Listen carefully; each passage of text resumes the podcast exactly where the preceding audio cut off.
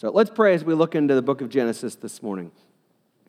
Heavenly Father, thank you so much for the folks who are here. Thank you, Lord, that you have called each one of us to be here and that you have something in store for us, Lord. I pray that each of us would be attentive and listen to your Holy Spirit and grasp that nugget of truth, that nugget of hope, that word of encouragement uh, that we need, Lord. Let us hear from you this morning.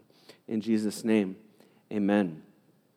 So we're going to be in Genesis chapter 40 if you brought your Bible, uh, or if you want to open up the River Ridge app, you can connect to a Bible there, or if you don't have that, it'll be on the screen behind me. And so if you haven't been here the last few weeks, uh, or maybe you're brand new to Church, we're in this series titled The Dreamer. And we're looking at the life of Joseph, and we're asking this question week in and week out over the course of this whole series. We're asking this question is, what would my life look like if I completely trusted God in every aspect and area of my life? What would our lives look like if we trusted God in the good times, if we trusted God in the difficult times? What would it look like if we trusted God in the areas of our lives which are a struggle? And what would it look like if we trusted God in the areas of our lives which seem to go pretty well for us? Because Joseph had all of those things going on in his life, and he provides a great example of that. And so we're going to pick up with his story in Genesis chapter 40 in just a few minutes. Uh, but I want to share with you something I've been thinking about a little bit this week as it relates to the story and see if this kind of resonates with you as well. I've been thinking about life and just the conditionalness of which we live life. In other words, we make a lot of our decisions in life based on conditions with somebody else. You know, in one sense, it, you know, at a kind of a basic level, when you go to buy a car, right, that is a conditional relationship that you will give the person, you know, X number of thousands of dollars, and they're going to give you a car, right? That is not an unconditional relationship. You're not going to give them thousands of dollars, and they're not going to, if they don't give you the car. Likewise, they're not going to give you the car unless you give them thousands of dollars or thousands of dollars paid out over 60 months at you know 2.1 APR, whatever that is, right? But there's a conditionalness to that relationship. Or if you have a job, that is a conditional relationship. You will receive a paycheck, but it is upon the condition that you come show up for work and do a decent job, right? If you have children, there's a conditional relationship that your kids, if you provide a cell phone to them. So we provide a cell phone to our kids, but it is not an unconditional cell phone. They need to do the chores that we assign to them, and they need to use their phone in a proper way. So again, that's a conditionalness to that relationship. So um, relationships, transactions have conditionalness. Let's take it to another level. How about when we just talk about relationships? Do you put conditions on your relationships with people. You know, one of the things that I talk about a lot when I do premarital counseling with couples is I talk about have an unconditional relationship with your husband or wife. It doesn't work when you say, I'll take out the trash if you do the laundry. I'll meet your romantic needs if you meet my sexual needs. I will do this if you do that. I say to couples all the time, that doesn't work. But yet there are limits to our unconditionalness, so to speak, even in marriage. You know, if one spouse just goes on a total bender in Vegas and you know, all kinds of crazy stuff that happens there and, you know, affair after affair, well, there's a condition to that marriage. It's not unconditional at that point. Or how about with a friendship, right? Are there conditions on your friendships? Well, you say, no, my friendships are unconditional, but if somebody breaks trust, if somebody begins to speak ill of you, if, if the same thing happens and you get wounded again and again and again, that relationship then becomes a conditional relationship and not a purely unconditional relationships. And so we have conditions that we place on our relationships. Now I want to transition over and talk about conditional relationship in terms of our relationship with God. Is is our relationship with God, is your relationship with God conditional? And I don't mean conditional not with God to us. God's relationship from Him to us is unconditional. It is always there. His love for us is always there. But the question I want us to wrestle with is Is your relationship with God conditional on what God does for you? Is there conditions that you put on that? Let me ask a couple questions along those lines. Will I trust God and remain in a relationship with God even when I don't like the circumstances of my life? Or will I trust God and remain in a relationship with God even if He disappoints me with what happens in my life? Or will I do what God wants me to do even when I don't see the purpose in what God asks me to do?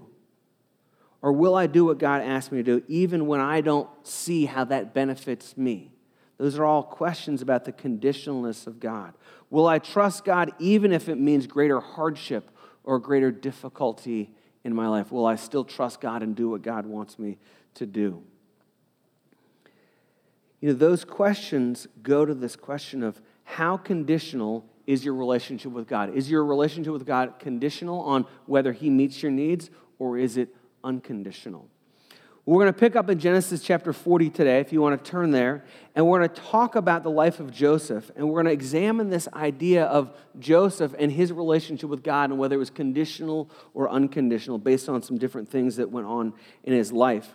If you haven't been with us the last couple of weeks or you're not familiar with the story of Joseph, I'll catch up really, really quickly. Uh, so, Joseph was the favored son of Jacob, and Jacob gave him this coat of many colors to show how much he liked Joseph. That made his brothers jealous, plus the fact that Joseph talked about how much his, bro- his dad liked him. So his brothers threw him in a pit, then decided, hey, let's make some money off the kid. And so they sold him into slavery, and they sold him to this traveling caravan that was headed for Egypt. When he arrived in Egypt, a man named Potiphar bought him, and then Joseph rose to power in Potiphar's house and had control over all kinds of different things in his house. Uh, but then J- Potiphar's wife made a pass at Joseph and Joseph rejected Potiphar's wife, and so she then turned on him, and was, he was thrown in jail by Potiphar. And so that's where we pick up the story, is that Joseph has had a very full life. If you haven't, if you weren't here the last couple weeks, I encourage you to pick up the stories online or read the stories yourself. There's great stuff in there. But here we are with Joseph in jail, and we're picking up in chapter 40, verse 1. It says this. It says, Sometime after this, the cupbearer of the king of Egypt and his baker committed an offense against their lord, the king of Egypt.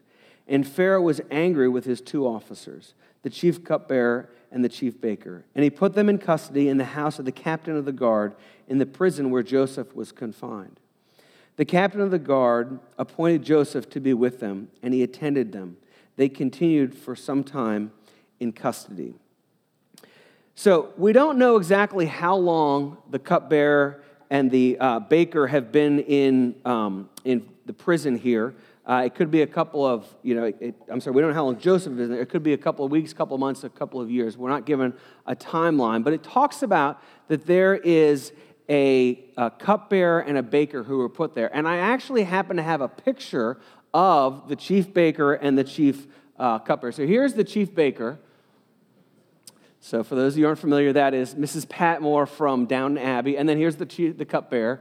There we go, Mr. Carson, right? And so, I, um, you know, I've been accused on occasion, just a few times, of using too many sports analogies. And so, for all of you, there's a Downton, Downton Abbey analogy. And uh, if you don't know who uh, Mrs. Patmore and Mr. Carson are, you're not missing that much. Although I have watched the whole series. Just kidding. Now I've really offended you guys. So, at any rate, but here's the thing: as I show you those, um, because you know, if you're familiar with bakers and cupbearers, or sometimes he is in the Bible, um, this man, depending on translation, is referred to as the butler, is the chief butler. Um, that really the position that Mrs. Patmore and uh, Mr. Carson have are much less than what the chief baker and the cupbearer would be in Pharaoh's household. That these were very high positions where they had a lot of authority, a lot of people under them. But the main thing that they had is that they had a lot of trust from Pharaoh. And so Pharaoh trusted these two people implicitly because they were so close to him. They would be key people who would be able to assassinate him, or key people that would let assassins or people in the government that would be a threat or a danger to Pharaoh. And so as a result, they were very trusted. Now, we don't know what happened but something happened where they did something wrong, or one of them that did something wrong, and Pharaoh suspected them of some crime. And so he threw both of them in jail, probably to give himself time to figure out who had done it or who hadn't done it and what the situation was. And so he throws both of these people in jail the cupbearer and the chief baker. And so this is what happens next in verse 5.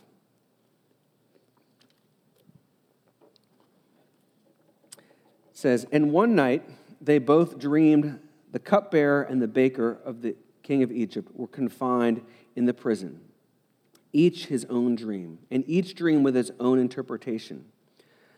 When Pharaoh came to them in the morning, he saw, excuse me, when Joseph came to them in the morning, he saw that they were troubled. So he asked Pharaoh's officers who were with them in custody in the master's house, Why are your faces downcast? So they arrive in prison, and Joseph, who is, has a number of responsibilities in the prison, goes by and he sees them and he sees that they're downcast. He sees that they're sad. And so he asks them this question. He says, Why are you sad? What's troubling you? Now, one kind of answer may, for us may be, well, they're in prison. They just got there. Of course they're sad. Of course they're downcast.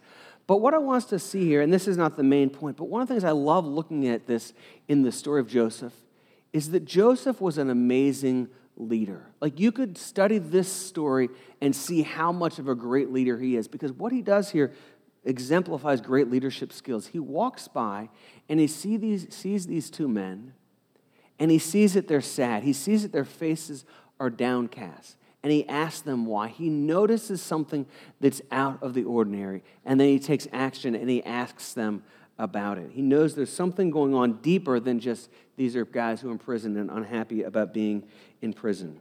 So he says, What's going on? And this is their answer. We have had dreams, and there is no one to interpret them. And Joseph said to them, Do not interpretations belong to God? Please tell them to me. So he says, Hey, I want you to tell me your dream. Tell me what happened, and I will interpret. I will tell you God's interpretation of your dream. So I uh, woke up on Tuesday morning and I look at my wife and I say to Stacy, I say, I had the weirdest dream last night.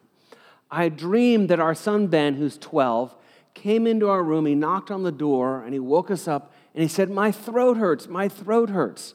And we said, You'll be fine, go back to bed. And we sent him back to bed. And then he comes and he knocks on the door again.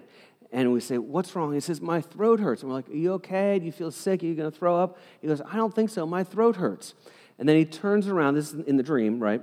I say to my, I'm saying to my wife, I say, uh, so he turns around and he starts to go towards the bathroom and he throws up right on the floor there, right?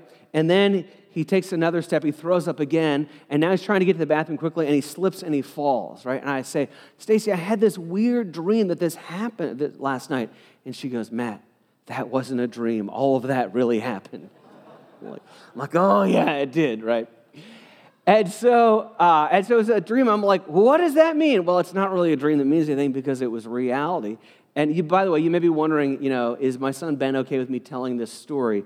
Um, his comment the next morning was, "Did you videotape that? That could go viral. Me slipping on my puke." So it did not go viral, but at any rate, we didn't videotape it. You know, but we have these dreams. We're like, what does that mean? Or we have things where we wish were dreams. We go, Why did I have that? Why did that happen? So here's the dream. Here's the, um, he tells him the dream. This is verse, uh, where we were in verse 9. It says, So the chief cupbearer told his dream to Joseph and said to him, In my dream there was a vine before me, and on the vine there were three branches. As soon as it budded, its blossoms shot forth, and the clusters ripened into grapes. Pharaoh's cup was in my hand, and I took the grapes and pressed them into Pharaoh's cup and placed the cup in Pharaoh's hand. So he has this dream. This is the cupbearer. He dreams that he has the, there's these three vines. They grow very, very quickly, and then blossoms sprout very quickly, and then grapes sprout very quickly. And then the cupbearer comes, puts them in a cup, and he hands them to Pharaoh. He says to Joseph, What does that dream mean? Here's the interpretation, verse 12. It says, Then Joseph said to him, This is its interpretation. The three branches are three days. In three days, Pharaoh will lift up your head and restore you to your office, and you shall place Pharaoh's cup in his hand, as formerly you were his cupbearer. So he says, This is a good dream. What this means is in three days, you are going to be released and you are going to be restored to your position as the cupbearer to the Pharaoh, to the cupbearer to the king of Egypt. It's good news for you. And he says to him then, he says, and also, when you get to Pharaoh, would you remember me to him? Would you remind him, tell him that I was the one that accurately interpreted your dream, and then he will let me out of prison so that I can help interpret his dreams?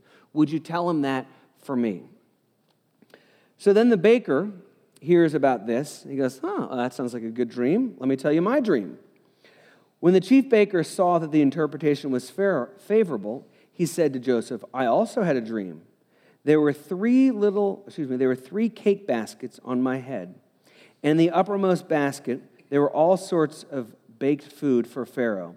But the birds were eating it out of my, the basket on my head.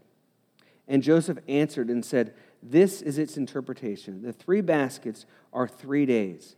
In three days, Pharaoh will lift up your head from you and hang you on a tree, and birds will eat the flesh for you. Okay, if you're the baker, you've got to be a little disappointed in this, right? It's like, okay, the cupbearer, he's got a great dream. He gets to go be restored to Pharaoh. But for me, like it's the same, isn't it? Like there's three baskets and I'm about bread and there's three vines and he's about cups and grapes and stuff. And, you know, he gets to go to Pharaoh and off with my head. Well, I don't, what's up with that? I don't really like that dream. He was probably a little bit disappointed in that dream. And there's an interesting thing, and depending on the version of the Bible that you have, but for one of them, it says, and, uh, and Pharaoh will lift up your head to the cupbearer, lift up your head, and to the other one, to the baker, and Pharaoh will lift off your head, right? You want up with your head to the kingdom or off with your head. And so the, the dream is not so favorable to him. So, as expected, both dreams came to pass. And here's what it says, verse uh, 20. It says, On the third day, which was Pharaoh's birthday, he made a feast for all his servants and lifted up the head of the chief cupbearer and the head of the chief baker among his servants. He restored the chief cupbearer to his position, and he placed the cupbearer, uh, the cup in Pharaoh's hand. But he hanged the baker, the chief baker, as Joseph had interpreted to them. And so it, it comes to pass, it comes true that both what happened. Now, do you remember Joseph asked the cupbearer, he said, When you get there, remember me to Pharaoh. Remember, tell him that I interpreted this dream. Would you tell him that for me? But he forgot. Here's what happens. Yet the chief, so it says, verse 22, but he hanged the chief baker as Joseph had interpreted to them. Yet the chief cupbearer did not remember Joseph, but forgot him. Now, I want you to put yourself in Joseph's shoes. Think about Joseph. He has interpreted this dream correctly. The baker is killed, the cupbearer ascends back to his position of having power in Pharaoh's court, and he knows this. And so he's like, All right, I'm getting out of jail. This is great. He's going to tell Pharaoh about it. And a day goes by, and he doesn't hear anything back. He goes, Well, maybe he forgot to tell him. He'll remember. Or maybe he told him, but Pharaoh hasn't decided to let me out yet. And then another day goes by, and then a week, and then two weeks, and three weeks, and then a month. And at some point, Joseph is like, This is not happening. I'm going to be in prison forever, for the rest of my life. This isn't happening. And so he goes back to what he was doing as far as being the, in charge of the prison and his duties and so forth.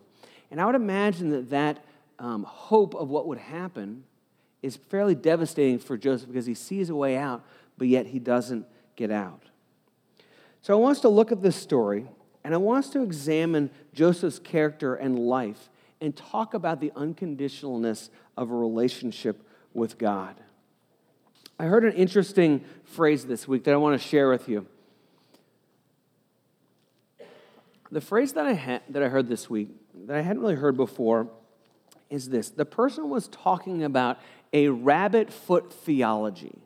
You're saying, Do you have a rabbit foot theology? And a rabbit's foot, you know, you, a rabbit's foot, which you probably know this, but you rub a rabbit's foot, it's supposed to bring you good luck and then good things happen to you, right? But the question is, do we sometimes have a rabbit foot theology? A rabbit foot theology is where we do the things that God wants us to do. We think, okay, if I do the right things, if I rub the lucky rabbit's foot that God says to rub, if I do the right things, then things are going to turn out well for me. You know, if I go to church, if I pray, if I tithe, if I serve, if I help people, if I forgive people, if I obey God's commandments, if I do the right things, then God has to do what I want and make my life good and make my life happy. It's kind of a rabbit's foot theology. If I rub the rabbit's foot, if I do what God wants me to do and you don't come through God, well, then we have a problem. And so we ask questions like this, and we kind of make statements like this that are rabbit's foot theology type of statements. We say, I will follow you as long as life is what I want it to be. Or I will trust you as long as I'm getting what I want out of this life. Or God, I will do what you want me to do so long as I see the benefit to me. Or God, I will do what you want me to do so long as I enjoy doing it or so long as I see, enjoy the results from it. But you know, if you look at Joseph and you look at his life, he did all the right things. He trusted God. He bloomed where he was planted. We talked about this last week. God, that Joseph did all the right things. He honored the people around him, he honored God. But yet, life didn't go the way that Joseph wanted his life to go because he had an unconditional relationship with God. He said, I will follow you no matter what happens in my life. Joseph didn't have a lucky rabbit's foot theology to him. He didn't say, okay, I did the right thing here, I did the right thing, now God bless my life, you have to bless my life. He didn't have that rabbit's foot theology. He had this understanding that I will follow God no matter what, regardless of the circumstances. Want to talk about three truths that we see. And the first one is this is that Joseph followed God regardless of the circumstances. And we talked about this a little bit last week. I'll just talk briefly about it this morning. But he was sold into slavery. He was wrongly accused of a crime he didn't commit.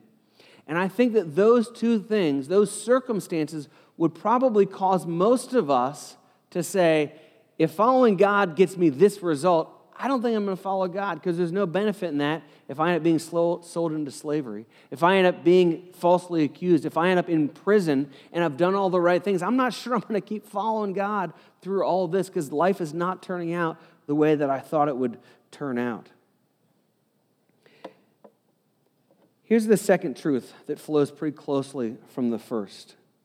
Is Joseph waited on God regardless of dashed expectations that he followed God regardless of dashed expectations. And here's what I want us to kind of see with this. And if you're going through difficult circumstances, you know that one of the hardest things is when you get your hopes up, when you think things are getting better and they don't, and they come crashing down around you. Things are on the, you know, things were bad and now they're getting better and then they go back to bad or they go to worse. And that can be one of the most difficult aspects of life. And that's what Joseph experienced here. That he was in prison, he interpreted this dream, he did what God wanted, he interpreted the dream, he did it right, he got it right. All right, I'm getting out of prison, he's getting his hopes up. And then a day goes by, and a week goes by, and a month goes by, and a year goes by, and he doesn't get out his expectations were dashed.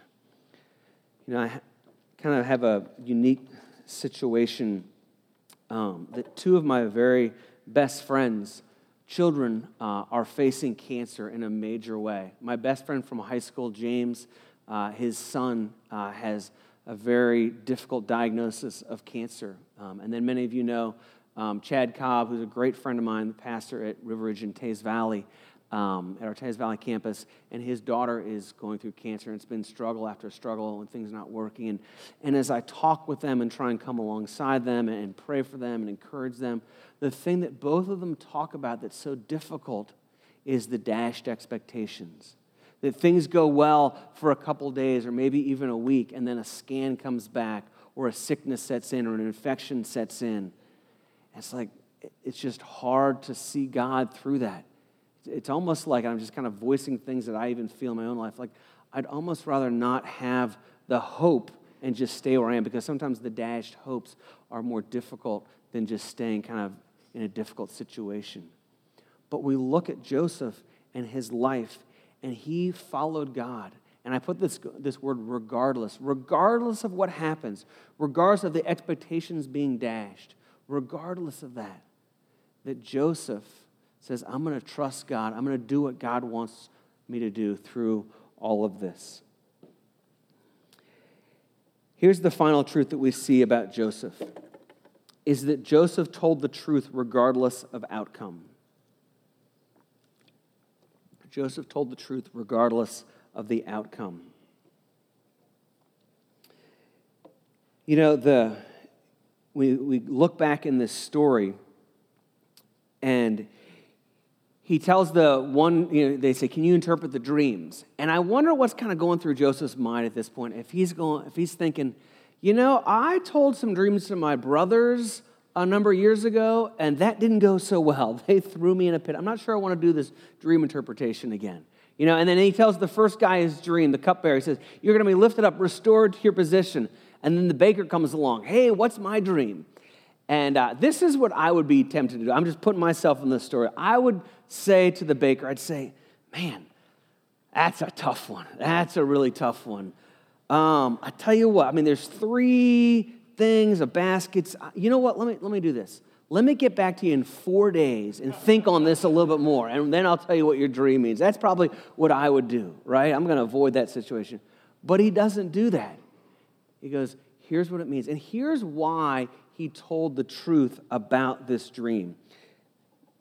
Verse 8, second half of verse 8 says this And Joseph said to them, Do not interpretations belong to God? Please tell them to me. You see, Joseph understood that interpretations belong to God. The, the truth that we share is God's truth. It's God's truth. It's not us making stuff up. We're just saying, this is what God's word says when we share the truth with people. And you know, even as we step back from this, and you could, I mean, we have, if you're doing the fill in the blank thing, you know, Joseph told the truth even when that, regardless of the outcomes. But the other thing we could put in there, and I think this is maybe a bigger thing for all of us, is Joseph did the right thing regardless of the outcome he did the right thing regardless of the outcome. Because I think what we often do is we weigh the outcome in our, in our minds. We think, okay, if I do what God wants me to do, how is that going to affect my relationships? How is that going to affect my time? How is that going to affect my money? How is that going to affect my plans for the future?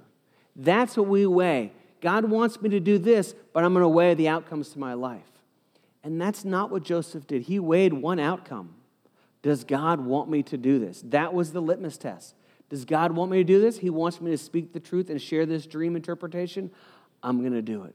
Joseph did what was right in God's eyes, regardless of the consequences to himself. And that's the challenge for us as well. You know, some of you this morning may feel like you're in kind of a desperate situation where you're even questioning is God's love for me unconditional? And you're wondering, do I want to stay in this relationship because I'm, I'm walking with God, but it doesn't seem to be in the direction that I want it to go? And I want to share a word of encouragement to you from the book of Romans. I encourage you just maybe close your eyes and listen to this. Who or what shall separate us from the love of Christ? Shall tribulation or distress or persecution or famine or nakedness or danger or sword, or we could even add in there, or sickness or financial troubles or marriage difficulties. No, in all these we are more than conquerors through him who loved us.